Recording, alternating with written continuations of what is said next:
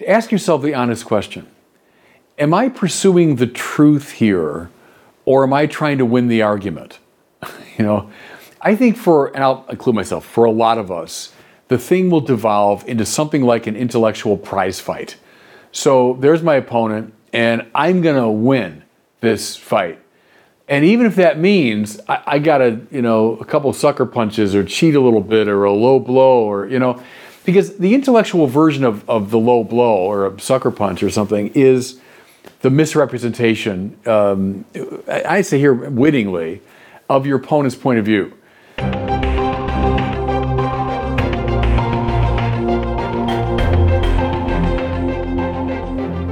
Welcome back to the Word on Fire show. Another episode here. I'm Brandon Vogt, the host and the content director at Word on Fire, and we're delighted to be joined again by Bishop Robert Barron. Bishop Barron, always, always good to see you.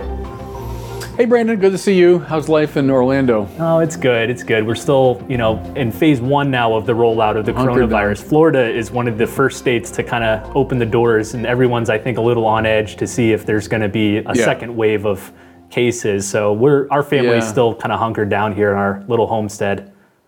Yeah, good, good. Um, a couple things I wanted to talk about before we get into the meat of today's episode. One is Yeah. you've mentioned a few episodes back that you were working on this book on the Creed, and we're going to have a lot more to say Oh, yeah. about that when it comes out, probably in 2021. But you just finished it, so it's a big accomplishment. I know it's, it's still on your mind. How, how, how did the book go? Are you happy with how it turned out?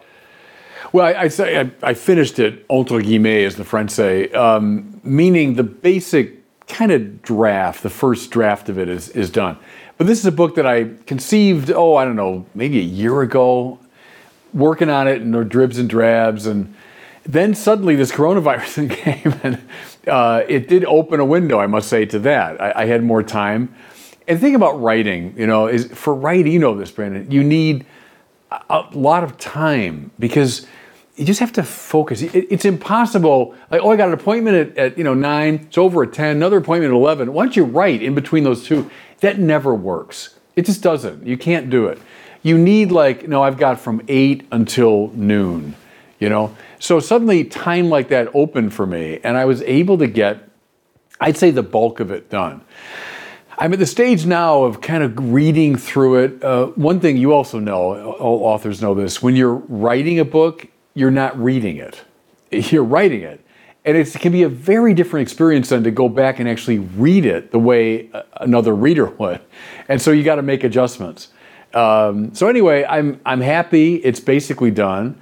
I hope it can be used in a lot of different ways. I wrote it at a pretty high level academically um, because I hate dumbed down Catholicism, so I didn't want to do that. But it's also designed for nones, right? It's designed for the unaffiliated. It's designed for seekers and searchers and people that don't like religion. It's it's designed for those that maybe are looking, but you know they- they've they've wandered away, etc. So anyway, we'll see. We'll see if it works.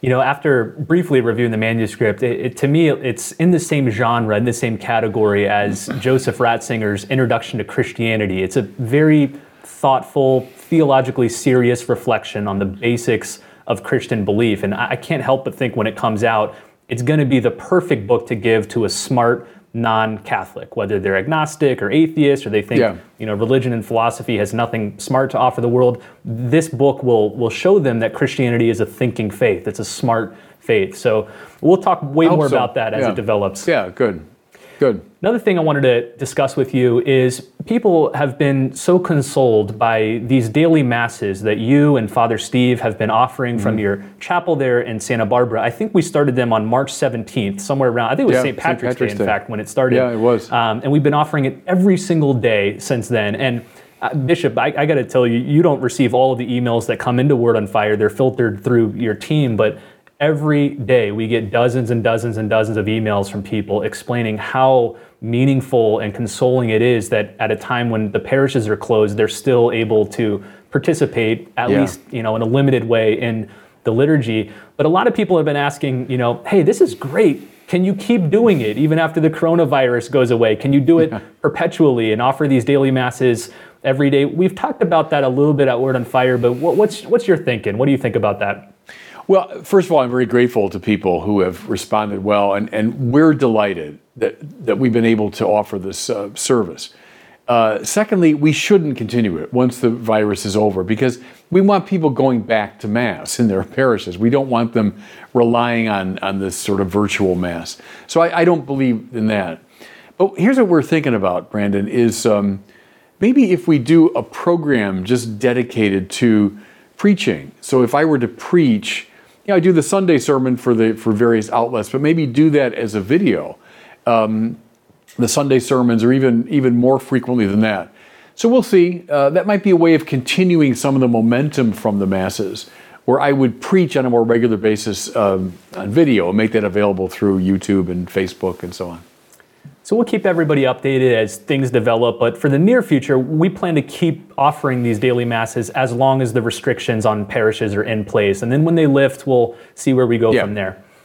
Okay, today we are going to be talking about how to disagree well. This is a skill, and it's one not usually taught or developed for many people going through middle school or high school or college. You know, I'm thinking back to my college days, and we were just never taught how to have a serious, respectful conversation with people with whom we disagree. But it, it's a skill set that needs to be uh, encouraged and taught and developed. I found an article recently from the popular Protestant pastor Tim Keller. He outlined what oh, he yeah. described as six principles for how to argue when you disagree. And so I thought for this episode, we'd, uh, we'd talk through these principles and unpack each of them. There's a lot of good crossover here uh, with what you've previously written in your book, Arguing Religion, which in some ways yeah. took these yeah. principles and applied them specifically to religious disagreements. But these are broader yeah. principles that will apply to any topic. So here's the first one. Number one, take full responsibility for even unwitting, unintended misrepresentations of other people's views. And Tim Keller says this means to avoid rash judgment, to assume blame for misunderstanding. If, if you say something, the other person says, Well, that's not what I mean or what I believe, then you say, Oh, I'm sorry, I must have misunderstood you. Um, talk about this principle take full responsibility for even unwitting misrepresentations of others' views. You know, Brandon, I would put that and all the other principles kind of under this rubric. To ask yourself the honest question Am I pursuing the truth here, or am I trying to win the argument? you know, I think for, and I'll include myself, for a lot of us, the thing will devolve into something like an intellectual prize fight. So there's my opponent, and I'm going to win this fight. And even if that means I, I got a, you know, a couple sucker punches or cheat a little bit or a low blow or, you know, because the intellectual version of, of the low blow or a sucker punch or something is the misrepresentation, um, I say here wittingly, of your opponent's point of view. So you'll take advantage of perhaps a, a, little chink in the armor or a slight weakness in the argument, or boy, I can exploit that because what he just said there is ambiguous enough to make me, you know, say, here's what you really are saying. So, what am I interested in? The truth that both of us are trying to find together or winning the argument? If it's winning the argument, then I'm in a bad space and I should get out of the. Um, get out of the ring. I mean, you, you've created a kind of boxing ring. You shouldn't do that at all. It's rather the image of two friends having a conversation and pursuing the truth together.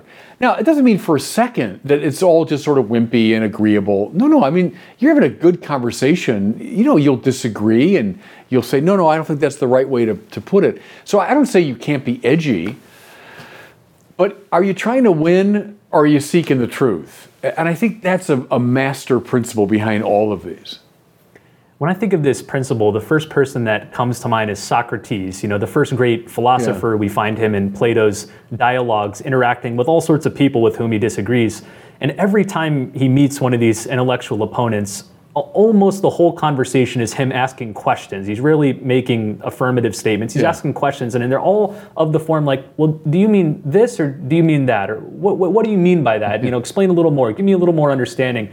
You get the sense through the whole thing that he has intellectual humility, that he really cares about understanding what the other person's view is before responding it. It's only like at the end of the dialogues where he'll then respond and offer his own take. And I've always seen that as the model of making sure you understand the other person's view before you respond to it.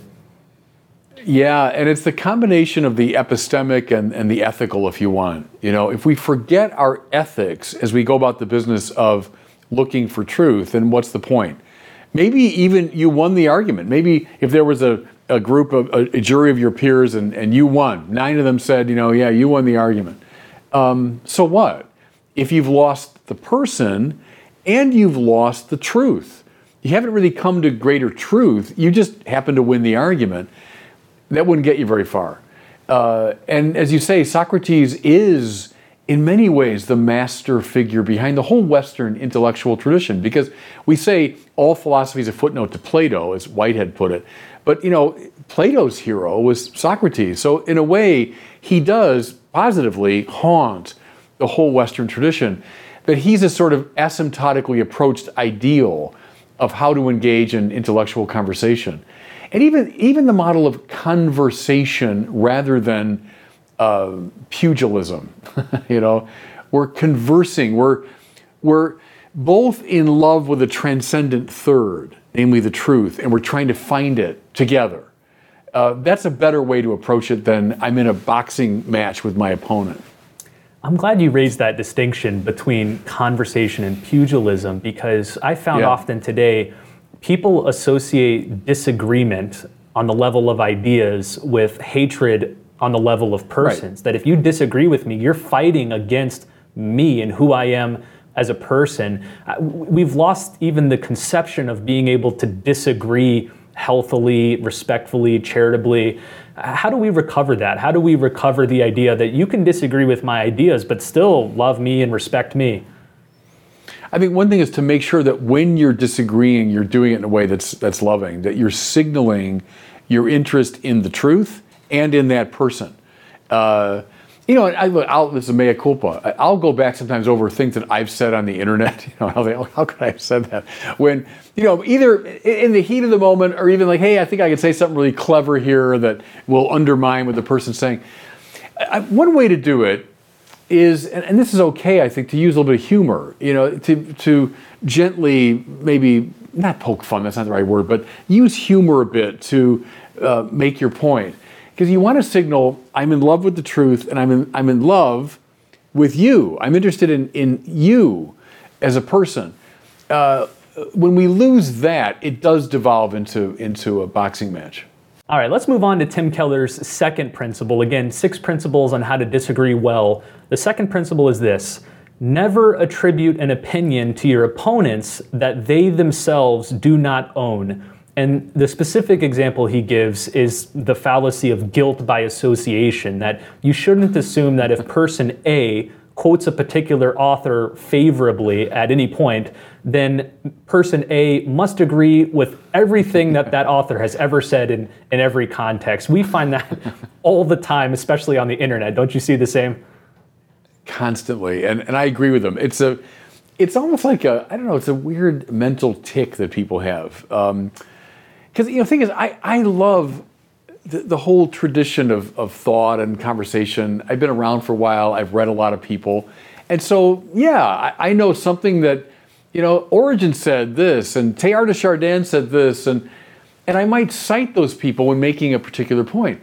And what I'm citing it's typically something that you know is pretty innocuous or yeah that's helpful that does throw light on it yes but Origen also said or, but Teilhard was also condemned for, well, yeah, man, I know, I know. but I'm not making a global claim about everything they've ever said or done. Um, I said to people, especially when they go after, after your uh, references morally, you know, how could you refer to that person who lived such a terrible life? Well, if that's our principle, I would only cite Jesus and his mother. the only two people I could ever cite because everyone you cite's a sinner morally, and everyone's a sinner intellectually, meaning everyone I know in the great tradition has said something stupid. And Thomas Aquinas is my hero. Do I think Thomas is right about absolutely everything? Well, no, absolutely not. I think Thomas made some egregious mistakes. Uh, so did Augustine. I mean, so what? That's just the way it goes. Now, my model here is Thomas Aquinas himself, who cites a range of figures Christian, Jewish, non believers, scientists, pagans, heretics, even. Look at, look at Origen, whom he cites frequently, very positively even as Thomas fully knows that Origen took some weird positions with which he disagrees, but yet he's very happy to cite him positively. So I just wish it's a tic, it's a it's a it's a dysfunction that we just get over that tendency because it gets us nowhere. You know, you want to say, look, I'm not arguing that he said everything right in his whole life. I'm saying this particular point, he's making a valid observation. You know? So yeah, I, it's it's just a it's a conversation stopper. You know, if, if our model is conversation, let's keep this conversation alive. We're looking for the truth together. That's a conversation stopper, and therefore it's something we should avoid. You know, to me, it's always a litmus test of whether the other person is genuinely interested in fruitful, productive, right. honest, respectful conversation or not. If they played the card that you quoted this person, that person's heretical or unorthodox, therefore you you know went off the deep end or something like that. It's almost inevitably a sign that they're not interested in in a serious conversation. Do you wish, Brandon, that we're both uh, lovers of sports? Uh, you know, when you're playing a game, a, serious game, what do you absolutely need? you need a referee, or, or the game is going to devolve very quickly, right? You're playing basketball, you're playing baseball, you're playing golf, whatever. There's got to be somebody, a rules official, to say, nope, nope, no, no, what you just did there, you guys having a great game, but you know, that move, no, no, that's not basketball anymore. You can't go out of bounds and run around. You can't stop dribbling. You can't, you know. Um, if there, if there could be referees with an intellectual conversation to, to blow the whistle and say, like, what we'll call this, this uh, problem, like, you know, the, uh, globalization of your citation or something. Just throw a throw a flag, flag a play. Oh, stop everybody. You know, and, and, a little penalty. Like, come on, don't do that. Um, but we don't have referees, so we have to kind of muddle through. So I encourage listeners to visit the Word on Fire jobs page. We'll now be accepting applicants yeah. for YouTube ComBox referees if you feel like you have the yeah, requisite skills. I'd like that. Maybe blowing the whistle all the time. all right, let's move on to uh, Tim Keller's third recommendation. He says, take your opponent's view in their entirety, not selectively. And I want to read a quote here, it's hmm. a few sentences long. Uh, he applies it specifically to theological disagreement and says, a host of Christian doctrines have a sort of on the one hand, on the other hand, dimension about them. And without both emphases, we can fall into heresy. What if we find Mr. A making what appears to be an unqualified statement that sounds very unbalanced? If that is all Mr. A has ever said about the subject, it would be right to conclude something about his position. But what if Mr. A has been speaking or writing about these statements to an audience that already believes certain things, and therefore he was assuming those points of doctrine without stating them? At a minimum, mm-hmm. we must realize that Mr. A simply can't say everything that he believes about yeah. a subject every time he speaks, so we should not pull out certain statements by Mr. A while overlooking or actually concealing explanations, qualifications, or balancing statements that he have made elsewhere. I mean, this is this is persistent every day on the internet. I see this all the time. I'm assuming you do too. Oh my gosh, yeah. But you didn't say, Bishop, you know, yeah, oh, the point you're making, that's valid. But you didn't say, yes, I know, I had a ComBox like that, you know, or yeah, I know it was a 900 word article, or even yeah, I know it was a it was a 25 page article, but I'm dealing with a topic that's so multivalent that I, I couldn't possibly say everything that you have to say, which is why I've always found that criticism sort of cheap and therefore sort of annoying. You know, when someone says, "Oh yeah, that's great, Bishop," but you know, you didn't all right, why don't we just stay with what I did say and let's analyze that and stay with it. And if I have time, you know, then we'll look at another side. One thing I've heard Brandon, when people like read me on a given topic and they say, yo, but what about, I'll say, why don't you take a, just a little bit of time, a little bit of time and go through the archive of my videos or articles or books or something, I, I said, I'd be willing to bet you're going to find the balancing perspective that you're looking for. But maybe just give me the benefit of the doubt that I can't say everything necessary.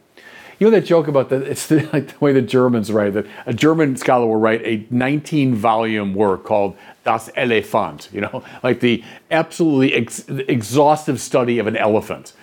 Even there, someone's going to say, Oh, yeah, but you didn't. So now imagine a little article or a video or even a small book. There's no way that you can say everything that has to be said. So it's a, it's a kind of cheap, uh, easy, too easy.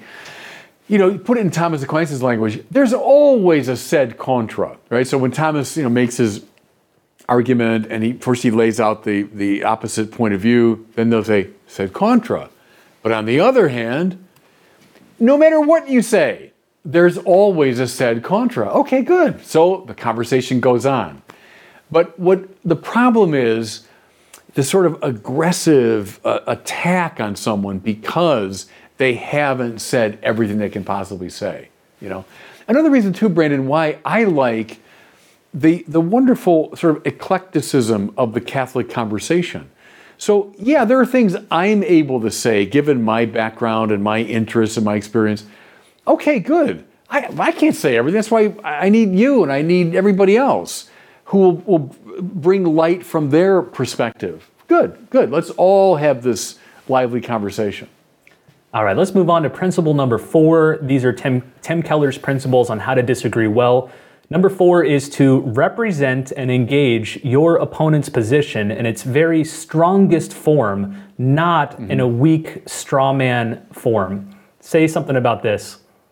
Yeah, and I think we talked about maybe sometime before. I first heard the term steel man in this debate between Jordan Peterson and Sam Harris. So we all know straw man, which is you set up a kind of very weak, flimsy version of your opponent's argument, and then you easily knock it down. And someone says, "Well, come on, man, that's not fair. I'm making a far more substantial point here, and you're just knocking down a, a flimsy simulacrum of my argument." Okay, we all know that, and that's bad form, but people do it all the time. So what's the opposite of that? And and I heard, I don't know if it's Peterson himself or the moderator use the term. Well, now steel man Sam's argument. I thought, what do it mean, steel man? And then, ah, I know. So the opposite of straw man. Make your opponent's argument as strong as you can. It accomplishes a lot of things. One, it convinces your opponent or your interlocutor, oh, he's really listening to me. He, he really has heard my point of view. He really has thought it through. You know, he really knows what I'm arguing. And now we can really make some progress because otherwise we're just shadowboxing. We're, we're playing with, with these straw men and we're getting nowhere.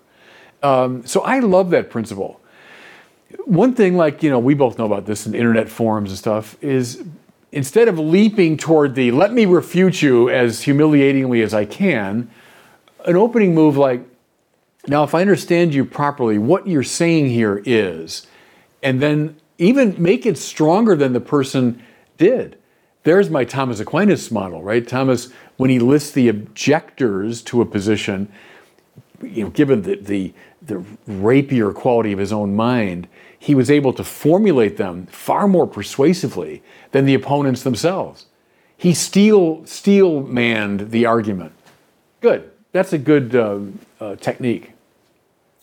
All right. The fifth principle is to seek to persuade not antagonize, and then he adds the mm-hmm. caveat, but watch your motives. And he explains we must take care that our polemics do not unnecessarily harden and antagonize our opponents. We should seek to win them, as Paul did Peter when they had their disagreement, not to be rid of them.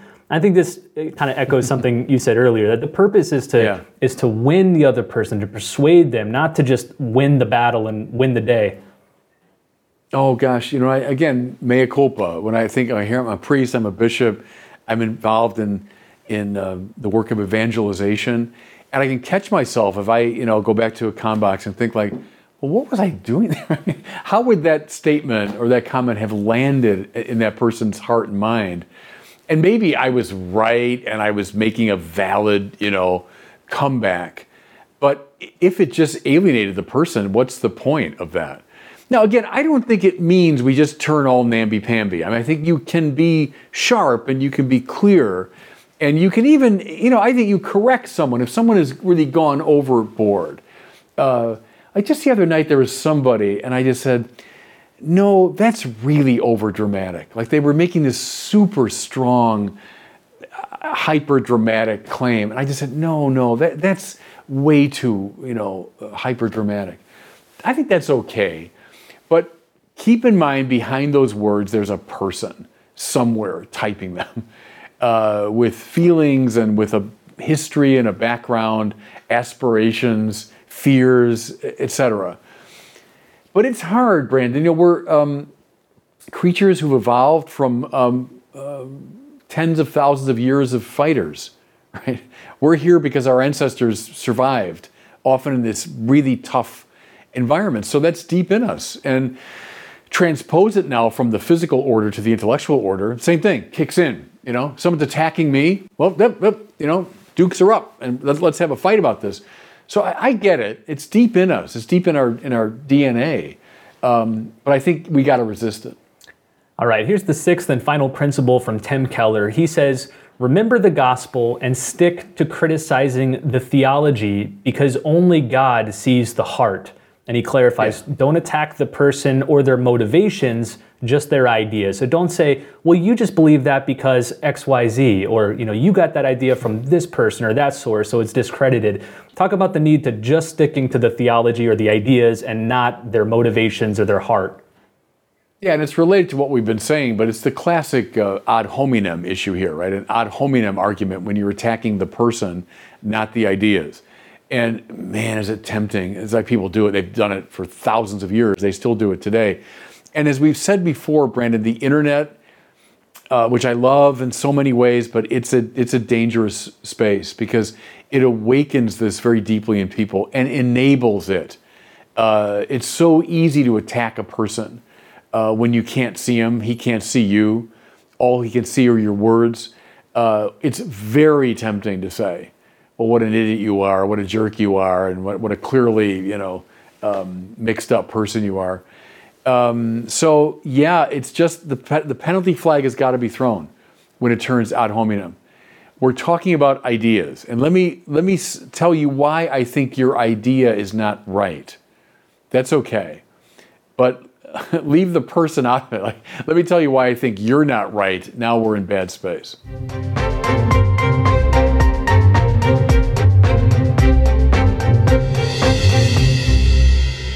Well, it's time now for our question from one of our listeners. Today we're hearing from Michael here in my state of Florida. He has a question for Bishop Barron about prayer. Here's his question. Hi, Bishop Barron. My name is Michael. I'm from Deerfield Beach, Florida. And my question is about prayer. I'm wondering, as a priest, if you ever um, get bored or it becomes rote, or if you're ever not in the mood to pray, uh, I'm wondering what you do about that, and uh, maybe you can give us some uh, guidance and some ob- observations and feedback that can help in uh, in my own prayer life. Uh, so, thank you. Yeah, good question, and it's one that echoes up and down the centuries. Um, listen to people as they address the, the great spiritual teachers. You'll often hear that question about dryness, boredom, distraction, and prayer. Uh, I'll answer directly the first part of it. Yeah, sure Sometimes I get bored or distracted during prayer. Sometimes I'm not in the mood to pray. But let me, let me add this. I think here, like anything else, this improves with practice. So, uh, you know, when I first started playing baseball as a little kid, um, I didn't know what I was doing. And, but by doing it over and over again, by submitting myself to certain teachers and masters that taught me, by, by playing a lot, I reached a point where I, I got pretty good at it and, and I really enjoyed it. Now, even at that level, were there times when practice was kind of tiresome? Yeah, sure. Or basketball. I wasn't as good at ba- I was a better baseball player, but uh, you know, I'm learning the game, learning how to dribble. I remember the coach putting, I don't know if they still have those, Brandon, like these little weird glasses that come out like this so that you can't see the ball. It forced you to dribble without looking, right? Well, it's just like really hard when I first started that. And then he had us dribbling between the legs like this just to work on you know the rhythm and stuff. Well, yeah, it's hard. Heck, in the beginning, it's very hard, and um, I get I get frustrated with it. In time, staying with it, yeah, I was able to do those things, and then to play better, and then it became much more natural and a joy.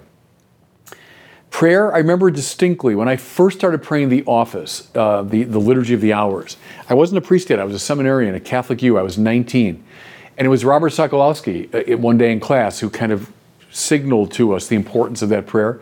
So I, I went out and bought the little one volume. I didn't know how to use it. I'm trying to figure out the ribbons and I, I didn't know what I was doing. And it was kind of like tiresome or what is the point of this? And just kind of going through.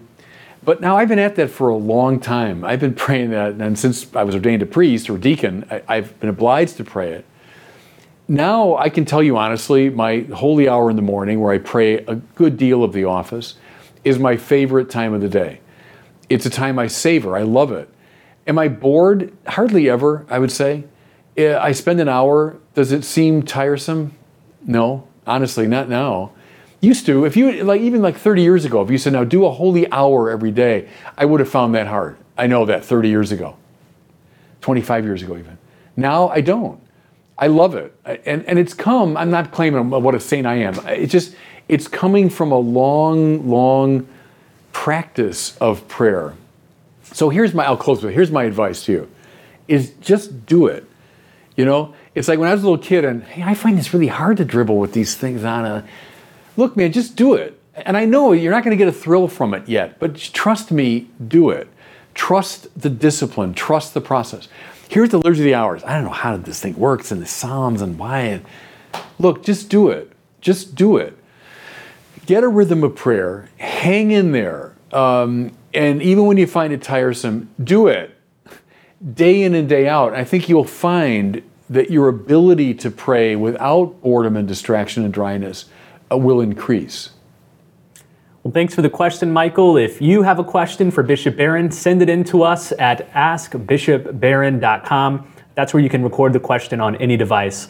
Before we go here, I want to emphasize one more time that our new film series and study program titled The Sacraments is now available. Bishop Barron has given six electric, beautiful talks on each of the seven sacraments. Some of the episodes combine the sacraments together. But you can watch the entire episode one for free by visiting wordonfireshow.com slash sacraments.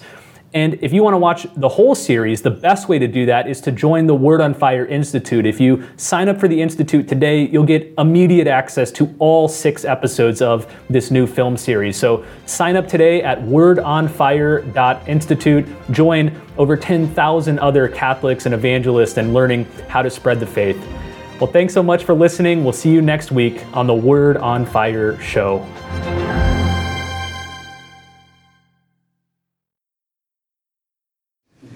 Thanks so much for watching. If you enjoyed this video, I encourage you to share it and be sure to subscribe to my YouTube channel.